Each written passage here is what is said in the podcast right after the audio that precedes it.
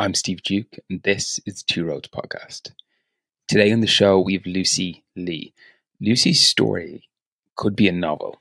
She was adopted at a very young age and had this really idyllic childhood growing up in England. But in her late 20s, she had translated that idyllic childhood into a very idyllic adulthood. She describes it very much as keeping up with the Joneses. She was working in sales in the UK, making great money, living in a beautiful house in Devon with a Mercedes C Class in the drive, and she was engaged. But then all that changed, and Lucy took a massive leap to leave all that behind her and follow her gut to do something completely different. Now, I don't want to spoil the story for you, so I'll leave it at that for now. But on this episode, you'll hear about what happened to Lucy after leaving her idyllic adult life behind and moving to the other side of the world. Lucy's career journey from working as a PT to working in sales to now working in sales enablement and what she enjoys about her job.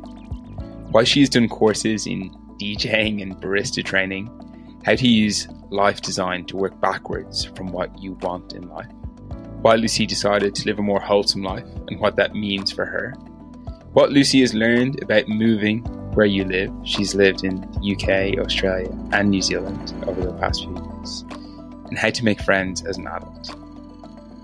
Lucy has this appetite for life that is very contagious. She's a genuine human who's very open about the lessons that she has learned along her journey, and I think that's what makes this such a wonderful conversation. So, just before we get into today's conversation, there's something that I really want to tell you about. And this is something that I've been working on for actually quite some time. If you follow me on Instagram or LinkedIn, you may already know about it.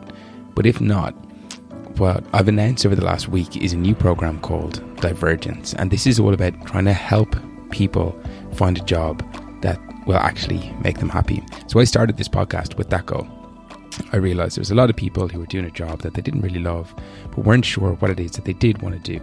And hopefully, whether this is the first episode you've listened to, or whether you've listened to many of them, the podcast has been helpful in that way. You've been able to listen to people's stories, hear what they do, maybe get some inspiration or motivation from that. But it's still really hard to actually go through that process of figuring out what specific job is it that you'd like, what sort of lifestyle do you want, and then making that change from whatever you're in at the minute into that new career. And that's what this program is all about doing. So it's a four week program specifically designed from all the lessons that I've learned about what works, what doesn't work when trying to find out what it is that you want to do. I'm only going to run this for a small cohort of people on the first time round. So you can sign up now for the waitlist so that when it fully launches and you can actually book a seat on it, you'll be first in line. If this is something that you're interested in, you can find the link in the show notes for this episode. So just in your podcast player, you can open it up, and at the top, of kind of the description of the podcast, you'll see the link, and that's what you can use to sign up to the waitlist. And then also, if you follow me on socials, all the links will be there as well. I hope you enjoy my chat with Lucy Lee. Let's get into it.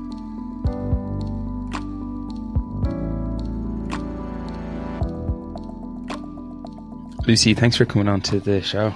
Thanks for having me. Can you tell me a bit about what life was like for you growing up? I'm going to take you all the way back to a lovely small town in the UK in the southwest of England called Lyme Regis. So I grew up there, very small town syndrome, beach life growing up, which I was very fortunate to have. Kind of the white picket fence dream, I would guess I would say.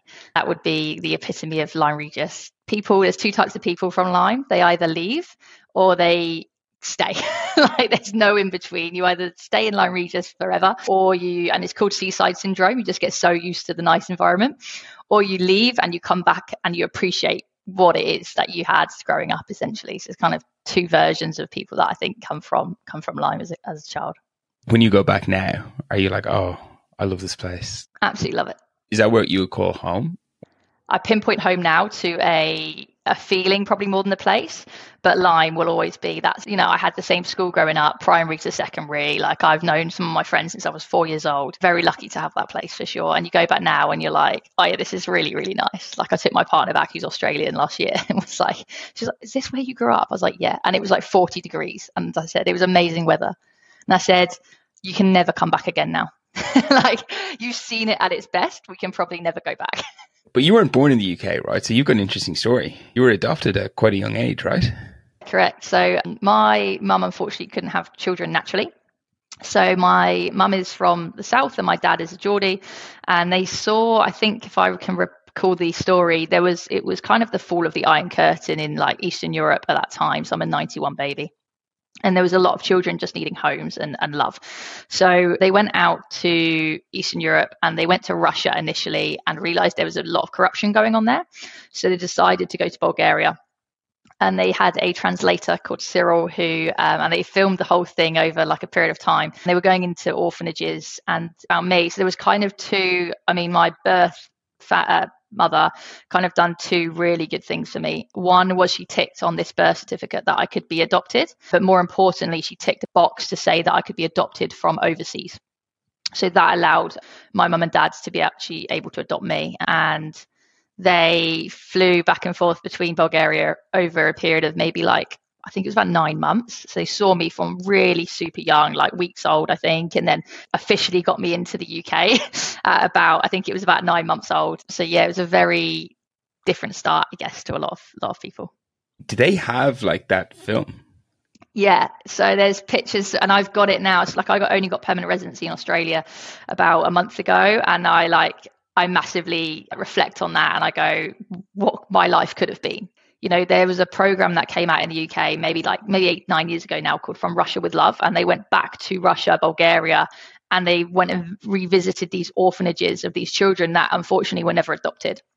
And I, I, unfortunately don't even see a similarity there but it is very much what my life would could have been like and it is a very sad state of affairs what happened out there. And yeah my mum and dad gave me an opportunity that you know I'll never be able to repay them for or thank them enough for but yeah, they then uh, and then allow me to travel the world and not cling on. Like I've never been wrapped up in cotton wool. They've kind of let me have my own life and been very supportive of that. So that's been, I think, I look at my mum now and I look, well, maybe I'm going to have kids in a few years or so. And you go, God, would I really let my adopted child just go over to the other side of the world at a pretty young age? So yeah, they did an amazing job. when you were growing up then in this, you know, very idealistic like childhood and the seaside town.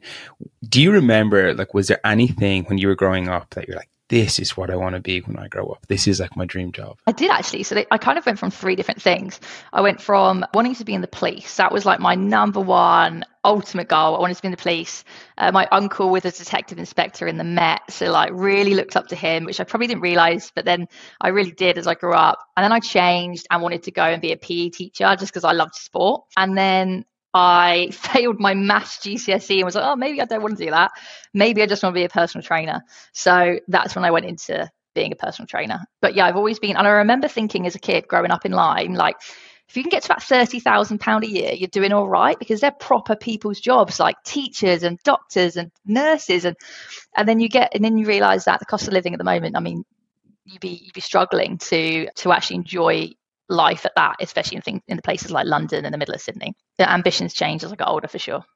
Yeah, it's funny, isn't it? Like I remember kind of having a similar thing growing up, but I think it's like it is about kind of the cost of living of where you are. We both decided to move to you know some of the most expensive places in the world, so it's kind of if we both probably stayed in our hometowns, we could have got away with earning a lot less and um, have been able to support like a, a slightly more extravagant uh, lifestyle. A hundred percent it's like um, those reels at the moment where your family are like, if you don't buy your one coffee a day, you could save twenty thousand dollars over ten years. But it's okay. My family have bought one house and made a million dollars because they were baby boomers, and we're just not in that bucket. And I'm not willing to sacrifice my coffee. So I hate that advice so much. I actually saw this reel the other day and it was the exact same thing, right? It was like, if you don't buy your coffee every day, you will save, you know, $5 a day and then you will have removed the last piece of joy from your life. it's literally how I feel. 100%. But it is interesting as well because like, you know, the cost of living in some places is obviously super high. And like, if you live in Sydney or wherever else, like it's going to be high. But then I'm like, yeah, but I'm paying for like an amazing lifestyle. So it's actually like this is a trade I'm willing to make. Like I moved here for a reason. Like I'm happy to to pay the money to be able to kind of have this lifestyle. Yeah, hundred percent. Okay, so tell me the story then. So you kind of you decided you wanted to be a a personal trainer. Like what happens next? So you know, in the UK, you do your GCSEs, you go to sixth form, you do your A levels, you go to college and get a BTEC, whatever it may be. I did a P- BTEC. Kind of everyone goes off, right? And they go, they do their gap years, or they go to uni and do freshers. And I wasn't really sure where I fitted in there at that point. I was like, I don't want to go to uni because I'm probably not academically like there. And I also wanted to be a PT, so what a waste of money in my own head. And at the same time, I wasn't really ready to go traveling. I still felt quite young at that point. So I thought, you know what? I'll go on a ski season. and um, I've skied forever. So I went out to Les Deux Alpes in the France and went on a ski season. And of the six months, I think I lasted about 13 days. It's become a running joke in my life. I, I hated it. I was changing rooms one day, got the like read over that morning from the manager of like what needed to be done like rock rooms need to be changed. I looked at it and just went, excuse my French, fuck this. Left the um, chalet, rang my mum. It was December because I hadn't even made it to Christmas. Rang my mum, mum, I'm coming home. And she went, what do you mean you're coming home? Like pure panic. Like there is snow in the UK. She's like, how are you going to get from the airport back home? And I'm like, don't worry about it. Like I'm done. And that probably sums up a bit my personality. Like if I'm out, I'm out. And if, I, if I'm in, like if it's not a fuck yes, it's a no for me. So there was a big part of me that just went, nah, I'm going home. So then I spent the rest of that year kind of waitressing and faffing around and applied for a job at David Lloyd without understanding what a great gym facility it was and health health club. Got in there and started working between kids club and reception. And then eventually they paid for my personal training qualification over about a two year period. So I had a decent stint there next to David Lloyd and they were they were brilliant. They looked after me and I made some great connections and and that was half the reason I ended up in Australia. Are you the type of person who makes decisions then very much based on like your emotions or like vibe towards a, a certain avenue? Yeah, I'm a nightmare. Yeah, my mum can't cope. My partner describes it as living in a washing machine. you know if you know, right? Like gut feeling, you know if what you're doing it feels right. And for me, I needed to get home. That wasn't right. So I did. Just went, right, okay, let's let's do this. Okay, so then you're you're working in the UK in David Lloyd's, and then what was kind of what led you to make the decision to move to Australia in the first instance?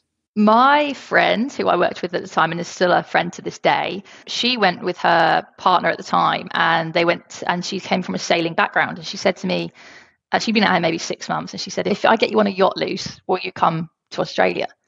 And I said, a yacht for New Year's Eve in Sydney Harbour. I went, yeah, I'll come out for that. And this went on like it was a running joke. And then one night in the middle of the night, I got a phone call and it was like, loose, loose, loose, I've booked it, book your flights, come on out now. To me and my partner, we booked our flights and six months later off we went. So she's probably the, the was the like the trigger to why we initially came out here and we landed on New Year's Eve um, and had an amazing time. And did you end up on the on the yacht? We ended up on a Paralympians yacht for New Year's Eve, very jet lagged, but it was amazing. Yeah, it was definitely a way to land. Oh my god, that sounds incredible. It's my brother. He lives in Sydney now as well, but he first came out like maybe four years ago, and he had the exact same experience. He landed on New Year's Eve, and it wasn't a yacht. We were on this like tiny little rib that my boss had landed me at the time for New Year's because he wasn't in in town. And so I picked my brother up at like nine p.m. from the airport, and we just like went straight to the harbour basically got on the boat. Like he was like, I don't know, maybe 19 at the time. And we were sending like pictures to my parents. And I was like, you know, the guy's been in the country like three hours. And, you know, there's a picture of him like with the harbor bridge in the background, like on a boat, like the fireworks going off. It was pretty cool. Pretty cool introduction. It's probably all downhill after that. Best fireworks in the world, aren't they? So when you moved to Australia, then were you a, a personal trainer in Australia? Were you like, this is kind of the career I want to go down? Like, were you enjoying it? Is that what you wanted to do at the time? Yeah, I think that's exactly what I wanted to do, and that was kind of the intention. Um, myself and my ex-partner, we did the East Coast, and we actually had a bit of a fun time. We had it, we got a camper van from Sydney up to Brisbane, and we got we'd been watching I'm a Celebrity Get Me Out of Here, like a lot of other English people, and they get filmed or they go out to the hotel in the Versace Palazzo Versace on the Gold Coast. So um, we are like, oh, we'll drop in there for a, for a high tea um, and a glass of fizz. So we pull up in this juicy camper van. So these, if you're in the UK, massive like green and purple vans, like really ugly things, like proper travellers. And we um and we got out of the car and they went, "Would you like us to take your bags, madam?" And we were like, "No, thanks." so in we go. We have these glasses of champagne, and we sat there and we we're like, "Should we just stay for the night?" And he's like, should we actually? I'm like, yeah, let's do it. So we actually just stayed in the Versace, not for one night, but two. Ran out of money poolside, and then started looking for jobs because we'd run out of money. We actually landed and stayed in Broadbeach, which is just down the road, for about four months after that period. And that's when I got my job. So I fell, totally fell into gym sales. Applied for a job with this guy. He was amazing, little club in Broadbeach and he gave me a job in sales and it was my first exposure to sales. And he used to sit me in a room it's called Jacques. To sit me in this room for like four or five hours a day and just sales train with me. He'd be like asking me the most awkward questions and it would go on and on and on. It'd be like objection after objection. That was probably the the training I got initially but yeah I did very well at that. I was pretty successful my first few months and there was a switch that went well obviously sales is the right way. Like Lucy's been told to think before she speaks and is too enthusiastic for the last 20 20 years. Like why she not been in sales. What was it that you think made you naturally good at sales then? I mean, I've curved it. I've got better now. I can listen to other people. But initially, it was the conversation. I worked in a little shop when I grew up in Lyme Regis called the Slitway and I was 12. So I worked from 12 to 18 in this little beachside shop newspapers, bucket spades, alcohol, like whatever you could think of, that place sold it. So I was working with adults, I guess, since I was 12. So communication and I learned those skills very young. So I probably credit that to them. And then all of a sudden you realize that you've got this transferable skill set. Can actually just have conversations with a lot of different people and, and find that common ground. This guy that was kind of sitting you down and giving you this sales training, asking all these tough questions and helping you to figure out like how to answer them and kind of refine your pitch or whatever else it is. That strikes me as like an incredibly valuable thing to have. I think especially like early in your career. It's like if you can just find one person who kind of takes you under their wing and is going to put the time into you and be like, hey, you're new at this, you don't know, but I do know, and I'm going to spend a load of time to like make you better. Like that just strikes me as if you can get that early in your career, it just I think it's like so valuable. Oh, 100%. And it all comes like you'll know this as well, right? It's like it's not what you know, it's who you know. It, that becomes evident when you get into the real world. Yeah, 100%. Like um I've helped a couple of people go through like different job searches over like the past couple of years. And like naturally, especially if they haven't kind of, if they're a bit younger, if they haven't been through the job search before, they're like, you know, oh, like I applied to like all these applications on like Indeed or on LinkedIn jobs or whatever else it is. And I'm like, yeah, but like the response rates from them is like so low. Like that's honestly, it's not really how anybody gets a job. It's just not. And then you kind of go through the process and then a couple of months later they got a job. And like, so how'd you get it? And they're like, oh yeah, so like I met this guy at a bar and he was telling me about like this thing that he was doing, and then I followed up with it. I was like, yeah, okay, that's it's weird, but like that is just how the world works. Like Sydney's a village. Like the six degrees of separation is true in life, and even more since social media. But in Sydney, especially, like I have never been involved in a work environment where someone knows someone within 10 minutes of having a drink with them. Like it is ridiculous how quickly you can connect the dots. It very much is. Okay, so we're at this point. You're working because you spent all your money at this beautiful hotel and then you, to get some coin back in the bank account again. What's kind of like the next like inflection point for you in your career? We spent that 12 months traveling but working. And unlike a lot of travelers, I guess we progressed our careers at the same time without really meaning to. But we went back to Sydney, friends were down here, and ended up in another gym sales job. It was actually David Lloyd's sister company in Sydney, randomly. Who's that? Next Generation. They're out in Ryde. Really nice. It's next door to the Aquatic Centre. Literally, this Scott Lloyd's got a lot of to do with it. And I ended up in sales there. I ended up the top sales rep out of like 30 of us across two countries, and all of a sudden realized I was pretty good at this. The big next inflection was going home. So we decided we wanted to go home. I was very ready to go home. And we moved straight into Manchester. So we've been home like 12 days. We're from Devon, and we were like, we want to see life. So off we go, we're off to Manchester. And I fell into, or I applied for a job, which I didn't really understand what it was. It was called a property sales consultant. I was like, I'm not really sure what this is. Ended up being in real estate for a, a prop tech company, which I didn't even know what that was at the time, but that is what it was. I guess we lived in the UK for about another six months. We went through a winter. And I used to just get like really itchy feet. I'd be like, it is miserable weather. We've got nothing to do but go to the pub. Life here is not the same as what I remember. We moved back to the back to Devon because it was just raining in the, in Manchester. So thought that I would fix it. Kept the same job, so just travelled back down. They took me. It was a national company, and we bought a house. we thought that would fix it. In Exeter, we bought a three bed townhouse, and in the same year, we bought a Mercedes C Class. So you just see this life now starting to track, and it's like, here we go. Keeping up with the Joneses is happening. And we both had good jobs. We earned way too much money, way too young when I look back. Like, not stupid amounts of money, but we just didn't know what to do with it. So we just drank too much and went on ridiculous ridiculous holidays, which maybe that's what you should do. Like when I look back, maybe that was what we should should do really. I remember getting to a point and being like, this isn't what I want. Like I don't want this white picket fence life. And it was nothing to do with the person I was with. It was the environment in which I was in. And I got engaged in the same year. And again, that was, of course, like probably one of the most happiest times of my life, that engagement and, and the happiness that surrounded that. But you realize that the pieces just aren't quite clicking. That's the only way I can describe it is the pieces of the puzzle weren't quite right. I took a job with a company in the UK called Purplebricks. I ended up training their sales reps and lettings reps. So I was away a lot, traveling every week. And in the end, that kind of ended up dissolving my relationship. It wasn't good for it. Um, I met someone else that year who happened to be a woman. So that really chucked life on its head. This was where the big inflection happened. She was Australian and she came back to Australia. And I had an option. I either stayed and went ahead with a wedding and would have had, I would have described my life as 90% better than so many other people's. Like he was an incredible guy. The lifestyle we had was amazing. It just wasn't for me. So it was either do that or take the risk and just go. So I booked the flight went to Australia. went, right, let's give this another go. He didn't want to go to Australia. It wasn't the lifestyle that he wanted, and I just went, "Well, I do." And I, if I, the the the thought of not knowing would eat away at me far more. Like the what if would eat away, and I knew that because about my personality, I knew if I didn't know what it was, I didn't care if it was nothing. Actually, I was like, I just need to know what it is, but I can't leave it. So yeah, booked a flight to Australia. If anyone asked, I didn't follow up, but definitely followed up. Well, this this is exactly what I was going to ask.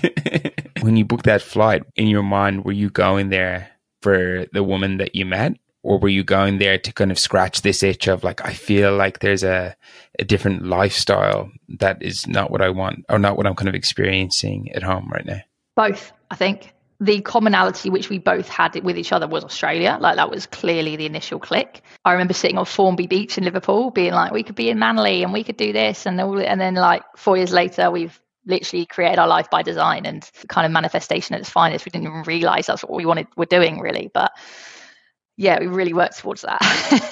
the way you kind of talk about this time is like you've a, a very kind of like positive like approach to it, right? Whereas like I'd imagine some people who would be in that situation could feel like incredibly like stressed or like really worried about it or I can imagine also be like could be quite confusing for people. Is that stuff that came up for you as well? Or were you actually like, no, I kind of know what I want or I know like the risks that I want to take or the chances that I want to take and go after? What was it like for you around that time? Um, it was incredibly confusing. Confusing would be a great word. My family didn't know. Um, remember the fact that I would have just walked away from a wedding, so I couldn't then go. Oh, by the way, it was because of this. Like I had, I didn't know how to even handle that. So my version of handling it was just running, like run away, like I'll fix it later. So yeah, it was confusing. The person who knew was obviously me and Lindsay were in that bubble. We knew, uh, but I actually was very honest with the partner that I was with at the time, and very, very shit situation for him as well, right? But he was incredibly supportive. If you were to write down or picture someone that would be as supportive as they could be in that situation when it was horrendous for them as well, he was that. Like he was as good as he could be. And he actually is in Australia now with his current partner, and they're about to have a child. And, you know, life moves forward, and those risks that were taken clearly paid off. But yeah, confusing was the time. And when we came to Australia, I waited about a month and a half before I told my family. And I'll tell you a funny story about my dad when I told him later on. But I told my mum, gave her a couple of days, and she was amazing. She was like, "I don't care, like as long as you're happy." Um, and my mum is incredibly supportive. I'm very lucky with that. My to- my whole family are been really good, but yeah, it would have been a, bit, a shock to them as well, I think. And the other sort of swing ball to this was I knew I couldn't stay in Australia, so we came. I came for six weeks on like a traveling visa, and then actually got sponsorship in New Zealand whilst I was here for a recruitment company. So I went to New Zealand, and I remember saying to Lynn's like, "You got two options. Do you want to come or do you not?" Like, and she'd been away for like six years, and she was like, "If "I got to tell my family that I'm going again," and I was like yeah, if you want to, like, there's no pressure. And so she came. So we lived in Auckland for about six months in the interim, really, whilst we kind of figured out if we were going to get back to Australia, what it was with us. It kind of just gave us that six months of just seeing what it was and if it was anything worth worth pursuing. So yeah, confusing would be a word, but I just kept my head down with what my gut thought. I ignored the noise. Otherwise, I'd probably still be in Exeter in the three bed townhouse with the Mercedes. That's crazy to think about the alternative like life paths that you can go down and like that would be very, very different to your life today, right? Yeah, massively. Were you always somebody who was good at kind of tuning into like your gut and kind of, you know, what you wanted? Um, or is that something that you had to kind of learn more? I think in more recent years, I've got some friends who are very in tune with themselves. And I've kind of taken it upon myself to learn that stuff and be more grounded and take more time. Like I have a rule now, like I won't live more than 5k, like a like a five ten minute walk from the beach. Like for me, I need the beach. It's like my calm. There's just some things now which are just non-negotiables for me, which mean that I can take the time I need to think decisions through a little bit more when I need to.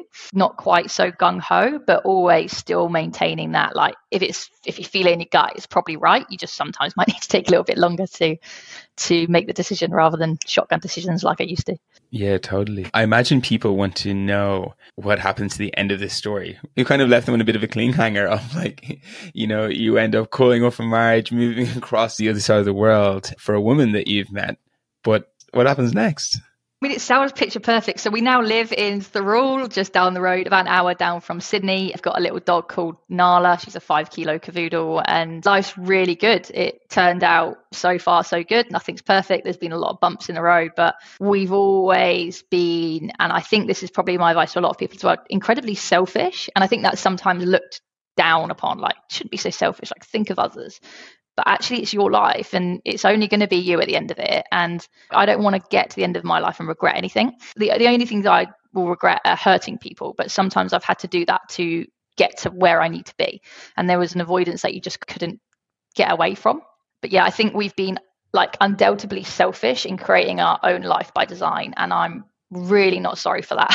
What's an example of something that you've done that you know people might consider selfish moving to the other side of the world without considering anyone else, like how my family might feel, how Lindsay's family might have felt just as she got home and moved to New Zealand. We just kept things really how we want them. Yeah, people have opinions, and often their opinions are a thought of their own life, not yours. Like it's normally a personal problem of theirs that they're putting onto you, is my thought on it. Yeah, I think that's actually so important because sometimes I think that it's good to do things for other people, right?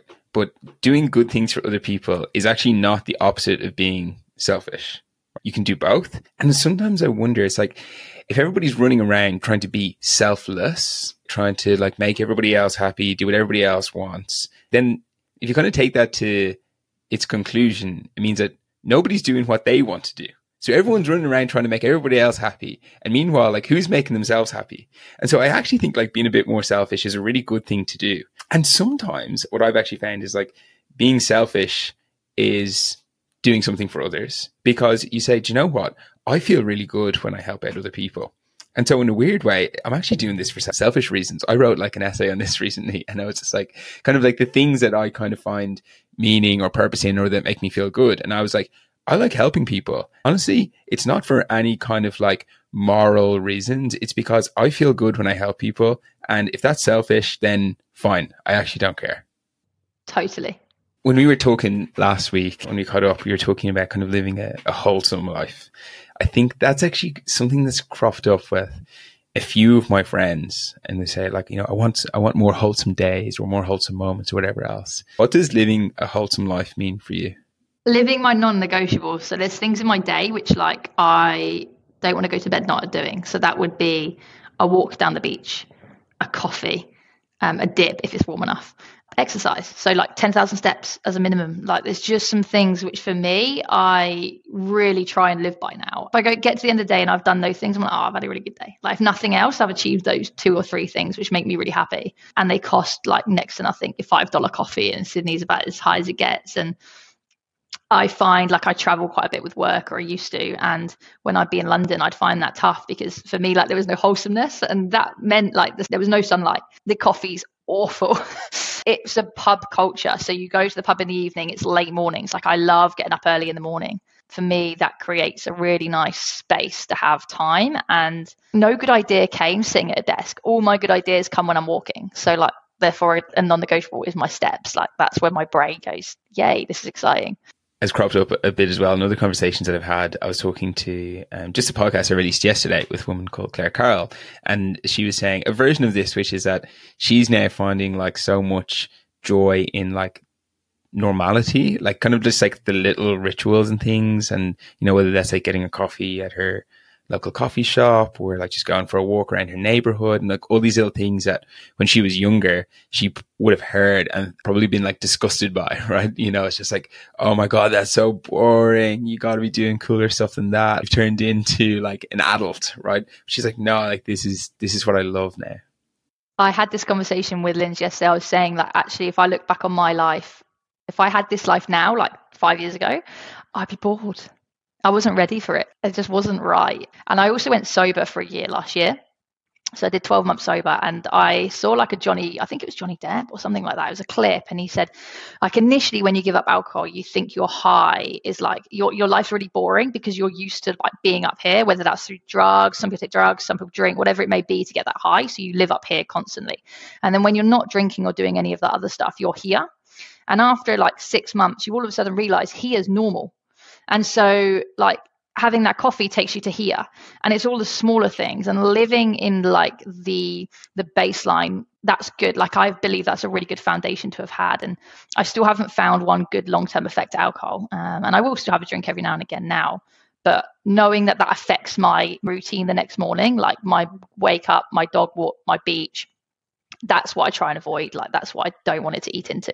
So i totally agree with claire I've had a couple of people on the podcast as well who've done something similar, right? Uh, Either kind of given up alcohol completely for a stint or like really reduce the amount that they drink. And it kind of seems to be like a common trend among like certain people, especially think like, you know, people who are looking for like a more wholesome life, who enjoy their mornings. And I've also kind of been in that boat where I would have reduced a lot, like the amount that I drink. Here's my one challenge with it, or the one challenge that I have. Okay, it's Friday morning today. It's like I've had a big week this evening, I don't want to go out and get smashed, but I need something to celebrate or to like recognize the end of the week, like something to look forward to.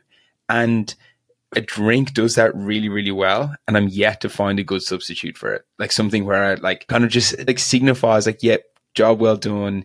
You got there. Relax now. Don't worry for a couple hours. You know, I don't need to get smashed, but just like a few drinks and maybe like, maybe one more than is like, you know, completely reasonable. There's nothing better sometimes than a glass of red and a roast. Like they, they go hand in hand. Like I totally get that. Did you find any kind of substitute for those moments where you're like, I, you know, I want to celebrate something or I want to just kind of relax at the end of a week or like something that you found was good for those moments? I'd like to be like the Messiah and tell you something incredible. I didn't. I swore to myself I didn't want to take myself out of a social scene. So I would still go to everything that happened. I would just stay on zeros. It was just a little bit boring. But Heineken Zero, there was a thing for me. If it was in a glass bottle, I was okay. I don't know why. and in the UK, you can get non alcoholic pints at like Brewdog. So again, that was fine. But the reality of it was I got bored at 10 o'clock. I cut everyone off. People got louder. They got annoying. The conversation just got destroyed and I'd be like, I'm going to catch up with you tomorrow now. So I didn't lose any friends or anything like that, but I had a cut off time at 10 o'clock. I still went to every single social and people just annoyed me a little bit more after 10 p.m. essentially. There's probably a, good time frame though, because you can just like go home at 10, you can still be up early and like have your, have a good night's sleep and then you're golden. Okay, let's switch gears then a little bit. So we kind of talked about a lot of your career um, in terms of like working as a personal trainer, moving into gym sales, working in prop tech company and some of the jobs you had there. Talk to me about what you do now. How do you describe that? Oh, so now I work in an industry called sales enablement. So I essentially work with businesses to help optimize their sales processes, their sales training, implement sales methodologies um, and yeah basically go to market is kind of where the space that i'm in now. Um, when i came to australia i moved into a company called hubspot which i was a massive fan of like such a great company to be part of and almost like the best in class of what they did. So sales enablement was kind of a natural transition where I was in most businesses, without sounding big headed, I was always kind of that top percent of salespeople. So all of a sudden, you get to like 10 years in sales, and I was like, I can do more here and I can help more people rather than just making a sale. So sales enablement was a really nice transition of like, you're going to look after people's coaching, you're going to look after their technology stack, and you're going to look after the sales journey. So that for me was kind of where I wanted to go and, and where I am now. And I really enjoy that for somebody who knows nothing about sales enablement, what does your actual day look like? Like, what are you doing on a day to day basis in this role? It's a fair question. I have to think about it and explain. How would I say it to my gran? I work with businesses to essentially help create or align on their sales processes. So, how they deal with a prospect or customer from the first time they meet them until the end of that customer journey, whether that be a closed won deal or the renewal. I work with the sales reps inside those companies to onboard them to help with their processes because if they've got a big technology stack it's helping use use what when. The technology side is a, pe- a piece of that and then the process behind that. So whether that's following a sales methodology or whether that's more one-to-one coaching or how to use crm we help increase revenue essentially is the bottom line. Um, is the corporate corporate world i guess of that. If you don't create if you're not increasing revenue see you later. And what is it about this role that you really like people like you know when you tell someone something and they get the light bulb moment that's what i get to do like every day now and that is so fun. Making hard stuff sound simple that's kind of what i'm really good at and that's probably my like superpower so to speak. Um, working in complex technology sales is a weird strange world with loads of acronyms and people have no idea what you do so having the ability to make that stuff sound simple to like either my mum or people in the same industry or people I was selling to, I realized was quite a unique thing that I was able to do quite quickly. And that's what I enjoy. I've noticed that even just from this conversation, that that's a skill you have. And like you're also a very good storyteller. Is that something that you learned yeah, I've just definitely worked a lot on my own personal sales skills. I've put myself through things like Sandler, I'm an ambassador for them, I got qualified and that type of thing. My next piece of work I want to look at is NLP training. You know, 80% of what we hear is actually in tone, it's not what we actually say, all that type of thing, and body language. And um, I want to really hone down on that. And I've I know you had one of my friends on Bex, and one of the things that she's always said to me is, and I live by this now, is like I never want to be the smartest person in the room. So if I can learn something from someone, like I'm all in. Like that's that's where I want to go. On Monday, I was down in uh, Melbourne for a piece of work, and I remember like looking around the room, and I was like, I am nowhere even close to the smartest person in this room. And I was like, this is the room I want to be in for sure. And it was just like one of those realizations. It was like these are all really smart people, but like they're also really good, like kind people, like they've got super experience. I was like, I need to be in more of these rooms because yes, you you learn tons, but then I also get like inspired and motivated by it. Like when you see somebody who's like amazing, that kicks you on to go, oh, like I would love to be as good as like even 20% as good as they are. My manager, who I now work alongside, Danielle, said to me really early on in sales enablement when I was working for her, she said to me, The thing that I love most, Luce, and don't lose it, is you ask the questions which everyone else is thinking. So it may sound silly when it comes out your mouth. But the likelihood is, and I, I live by this as well now, if you're thinking it, so is someone else. So just ask a question. I think that's probably what I try and do a lot of. Do you have any other like things like that, like kind of lessons or tips that you've picked up along the years that you try and live by? I thrive at the deep end, and maybe not everyone does, but like go for the things that you think you won't get, because the only thing that you'll get from that is your learnings. If you go for a job that you think is too high or it's too much of a leap, the likelihood is you may not get that job, but what you will take away are the skills and where you need to improve. And then the next day you improve that 1%. And it's that 1% every day that makes a massive difference. Um, so for me, I I've lost a lot of weight over the last few years, and it was just 10,000 steps, limiting your calories, like all that type of thing. But it was the 1% every single day that made them the big difference. Um, I had a a thing. I've done a lot of random. I'm a jack of all trades, master of none. I didn't do a huge amount of reading, and I was like, I want to read some books. I was like, right, okay, I'll do one a month. One a month is essentially ten pages a day. Ten pages a day takes twenty minutes. That's all I did Oh yeah, ten pages. It never took like you know when you sit and scrolling. I didn't scroll. Get a book out. So things like that, one percent, chuck yourself in the deep end, and just take risks because often you don't regret the things you didn't do. I'm actually reading this book at the minute by Stephen King, but it's like his memoir, like about writing. I think he wrote it in something like maybe 2001 or like, you know, more than 20 years ago. And so this is like before the smartphone era. And he is talking about the things required to be a good writer. And he says the number one thing is you have to read and he was talking about the opportunities to read. He's like, I always have a book with me. And he was like, there's actually so many opportunities when, you know, you've got five minutes to kill, you've got 10 minutes to kill, whip out the book, have a read of it. And I was like, okay, I'm definitely doing this because unfortunately, right now, what I use in those times is my phone. How much better is it if you can just like dive into a little book for like five or 10 minutes? Which sounds idealistic. Like, I don't know if I'll actually do it or not, but like, it sounds great to me. So I'm going to try and give it a shot and see what happens. I was also stalking your LinkedIn a bit over the past week, and I saw that one of the things you like to do is, is is, that you love learning, and that's even evident, like from this conversation that we're just having now.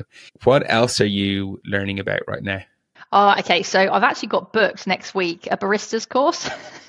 because I'm like, I want to know how to make coffee. Like, I love it so much. I want to know how to make my own. So I'm going to go and do a barista's course next week. That'll be number one. I am still learning to DJ. So I took up DJing uh, about a year ago. I just bought myself some decks. I literally, this is how this happened. I was driving down Spit Road, which is on the way into Manly, and I was listening to, to Kistry, and it was like Friday anthems or something, Throwback Friday. And I was like, I could do this. This is easy. So that afternoon, I booked a six week course and then bought myself some decks. So I'm still trying to improve that because I'm not ready to be on Kistry yet. How did you even start on that? Because it feels like something that like there's a little bit of a barrier to even like get anything going. Like how did you kind of get like take that little first step? I had the idea at literally like 10 a.m. By lunchtime, I'd found a couple of people in the city who do it and by the, that night, I'd booked a six week course. So it was a local lady in Surry Hills. I went every Wednesday night for six weeks. She was brilliant. And her like job is essentially to run you through this workshop. And then if you want, she'll help you get like booked and onto events and things. So you can actually take it pretty seriously with her. Like she is really cool. So she is a most boring job in the world. She's a Salesforce like uh, project manager essentially. So really boring lady. She's mid fifties. She's got two boys, like long term husband, and she did the closing parties in Ibiza last year. And I'm like, that's cool. That's like a life by design, right? what the hell? This person sounds amazing. You'll have to give me your contact details because this is one of these things that's been on like the back burner for me for a while of like something that I just like love to try and like see if I could enjoy it. You talk about life by design. People have kind of like different ideas of what that means, but what does that mean for you in your life? Like, how have you applied this? I am actively actually working on this now. Like me and Danielle, who I'm going into business with, are working incredibly hard, and she's already ahead of me in this. She's been running her company for a number of years and kind of bringing me into that. But she's moving back to Portugal, and she's going to look after Europe and London, and I'm going to stay in APAC. And the life by design looks like this for me. Like I want to be able to travel freely between the UK and Australia as many times as I want a year. If I get a business class flight, even better. I want to be able to have a lock up and go in the UK and a house in Australia. Not anything major, like I don't want 10 bedroom houses. Like I just want something sensible that you can fly in between the two. I want to be able to recreate what I had as a child. Now, I thought that was really easy. I look back and go, I had such a nice childhood, but somehow my mum and dad and my family and that environment, I just think was really special. So I want to recreate that. And I want to have a coffee, have a dog walk, go to the beach every day. Like I actually look at my life by design and it's not hugely different from what I'm actually living now. If you gave me a million dollars tomorrow, what would change? I'd probably just fly business class home. That would be it. There wouldn't be a huge change to my life. But is kind of the crux of it that you work backwards from those things, right? Because then it's like, okay, if these are the things that are important to you and like what you want in your life, and then you probably work backwards to, well, if I'm going to do that, I'm going to need X amount of money or, you know, a job that allows me to travel, you know, multiple times per year. Is that kind of like the idea behind it? I worked with a financial advisor initially, again from a recommendation of a friend. And I was like, but I've got no money. They were like, no, no, it's fine. Just go and speak to them. I was like, okay. so I went and spoke to them. And I, these are my ground rules, right? I said, right, I want to retire at 50. I want two houses, one in each country. I want an income of X amount of money, residual income, not having to work per year. And we worked backwards and she went, Right, you've got 20 years. She went, I see no problem with that. And I was like, Perfect. So it was almost like, again, it's the little things in life, right? Like continue, it's compounding interest. Save what you're saving, and over time, you will have wealth. So I work really hard to not only keep 20 years in my brain, because I think, God, anything could happen in 20 years, but how much of that 20 year life can I grab now? And I would say probably 60% of it. I haven't got two houses yet, but 60% of that, my day to day is there. I've got to create a residual income and I've got to get two places, but working on it. It's a really nice way to look at things. I can't remember who I had this conversation with before. I think it might have been through therapy, but it was about kind of like understanding like I have this idea of like what I want my life to be, right? And the very easy thing to do is then to say, well, to get that, I need to go and get all of these other things, right? That is going to like allow me to have that. And the question that she asked me was like, could you have any of that today? Like, could like could you just switch something in your life This is like you can just have that now? And you actually realize a lot of things. I'm like, I actually could. Like, I don't need to go and like get all of this other stuff to allow me to to have these things. Like, you can just change how you're spending your time. Like, a lot of them aren't even like financially constrained. So it's just like, no, these are just these are just choices. Like, you just you just need to make the decision to like do this thing now and stop waiting you know, and putting these kind of like clauses on it that, oh, when I do this, then I can do the other thing that I'm actually going to want. It's like, no, just, just, just fucking do them now. Like, do that. Yeah. 100%. And it's that piece like, oh, money doesn't equal happiness, but happiness usually involves money. So it makes life easier is essentially like the, the thing that I think of, but it doesn't create happiness. And that's what I've worked really hard to do over the last five years is because I love the Merc, I love the house, I loved all that stuff.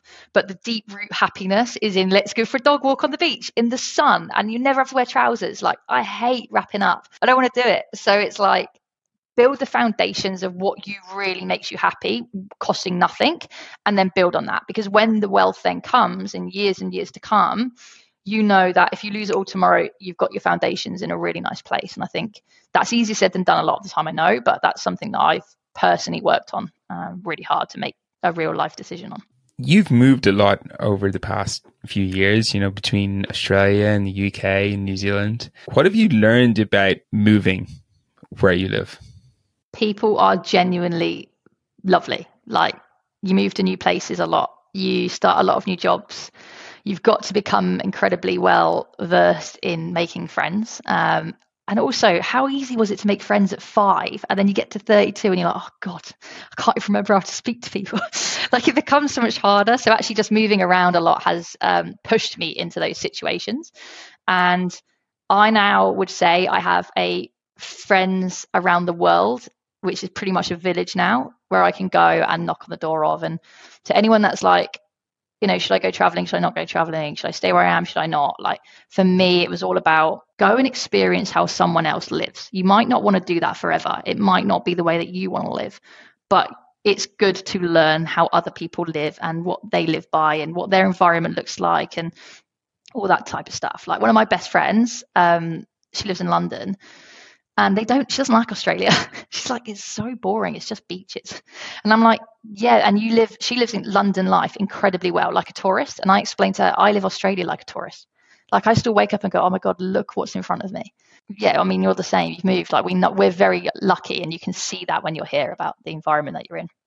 And I love that idea of like meeting other people and like, experiencing different cultures, whatever else. I'm not somebody who I'm like, oh, I have this like big travel bug that I want to you know, go and like see all of the world. I actually don't really have that. But what I found is when you do experience different cultures and meet different people, you can just like pick up little bits of what they do or little bits of their beliefs or their values. And if something resonates with you, you can hang on to that. And then you can kind of like build your own collage of different things from all different parts of at the world, but it's it's whatever works for you, and that's really nice. But if you don't meet them, then you kind of never get exposed to them, and there might be lots of different things out there that you know you would really like to do or you find kind of beneficial or whatever else. You, you, kind of talk about that that people people are really nice. That's a really like positive thing to say. And I actually do tend to agree with you. But you also talk about making friends like in your, you know, late twenties or thirties and like how that can be a lot more difficult than when you were five.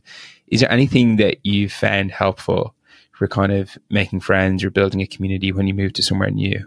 My word of advice is it just takes time. I think when I first got here, I was like, why don't I, why don't I have my friends like I have at home? Like, and the reason for that is they're friends that I've been friends for 20 years and that takes time like we've got a couple of groups of really core friends out here now and that's taken four or five years to to build and it's a two-way thing like you get what you give. We've moved an hour out of sydney now. So it's up to me and my other half to keep in contact with our friends and vice versa. And they come down a lot we go up a lot but it's about effort. And as long as we're both putting in that the other thing I think is really interesting is there's some of my friends at home now who are just friends because we've known each other since we were four they're still brilliant people, but they're friends because we've known each other since we were four. If we were to meet now at 32, we probably have nothing in common. But that doesn't mean they're any less valuable. Valuable, but I build on both those friendships. Lindsay makes takes a mick out of me, like between four and seven every night. Like I'm voice noting half of the UK, being like, "How's your day been?" Texting them, FaceTiming my mum. Me and my mum FaceTime every day. Like that's a non-negotiable. I say I'm incredibly selfish. I'm also incredibly loyal to the people that I love and that love me back. Um, and once you're in, you're in. Like Lindsay will be like, "How do you still know that person?" Person. I'm like, well, because we met here and we met there, and I keep in contact with people, and I make a conscious effort to keep keep that circle alive. I guess. And I think it's like if there's people that you've met, even if you haven't spent that much time with them, if you kind of share certain values with them or you just kind of click with them, it's actually a lot easier than you think to keep a close relationship. You know, all it takes is like maybe a voice note every now and again. And you know what? You mightn't have seen each other for a year or two, but then when you catch up, you get on great. It's not like this kind of awkward like weirdness. But I think that that, that happens when you kind of click with people. A little rule: if you're thinking of them, text them. So if I'm thinking of someone, I'll message them because then you go, oh, I'll message them tomorrow, and you don't. So if I'm thinking of someone, I'll just be like, just thinking you hope you're well, or how's your how's this been, or just something tiny, but just I always will. If I'm thinking of someone, I'll message them. I really like that. That's great. I ask people this question. I'm always interested to hear their responses, which is if you were to go back and you just sit down with the Lucy from let's say five years ago and have a conversation with her, what is it that you would say to her? Trust the process. It will come good.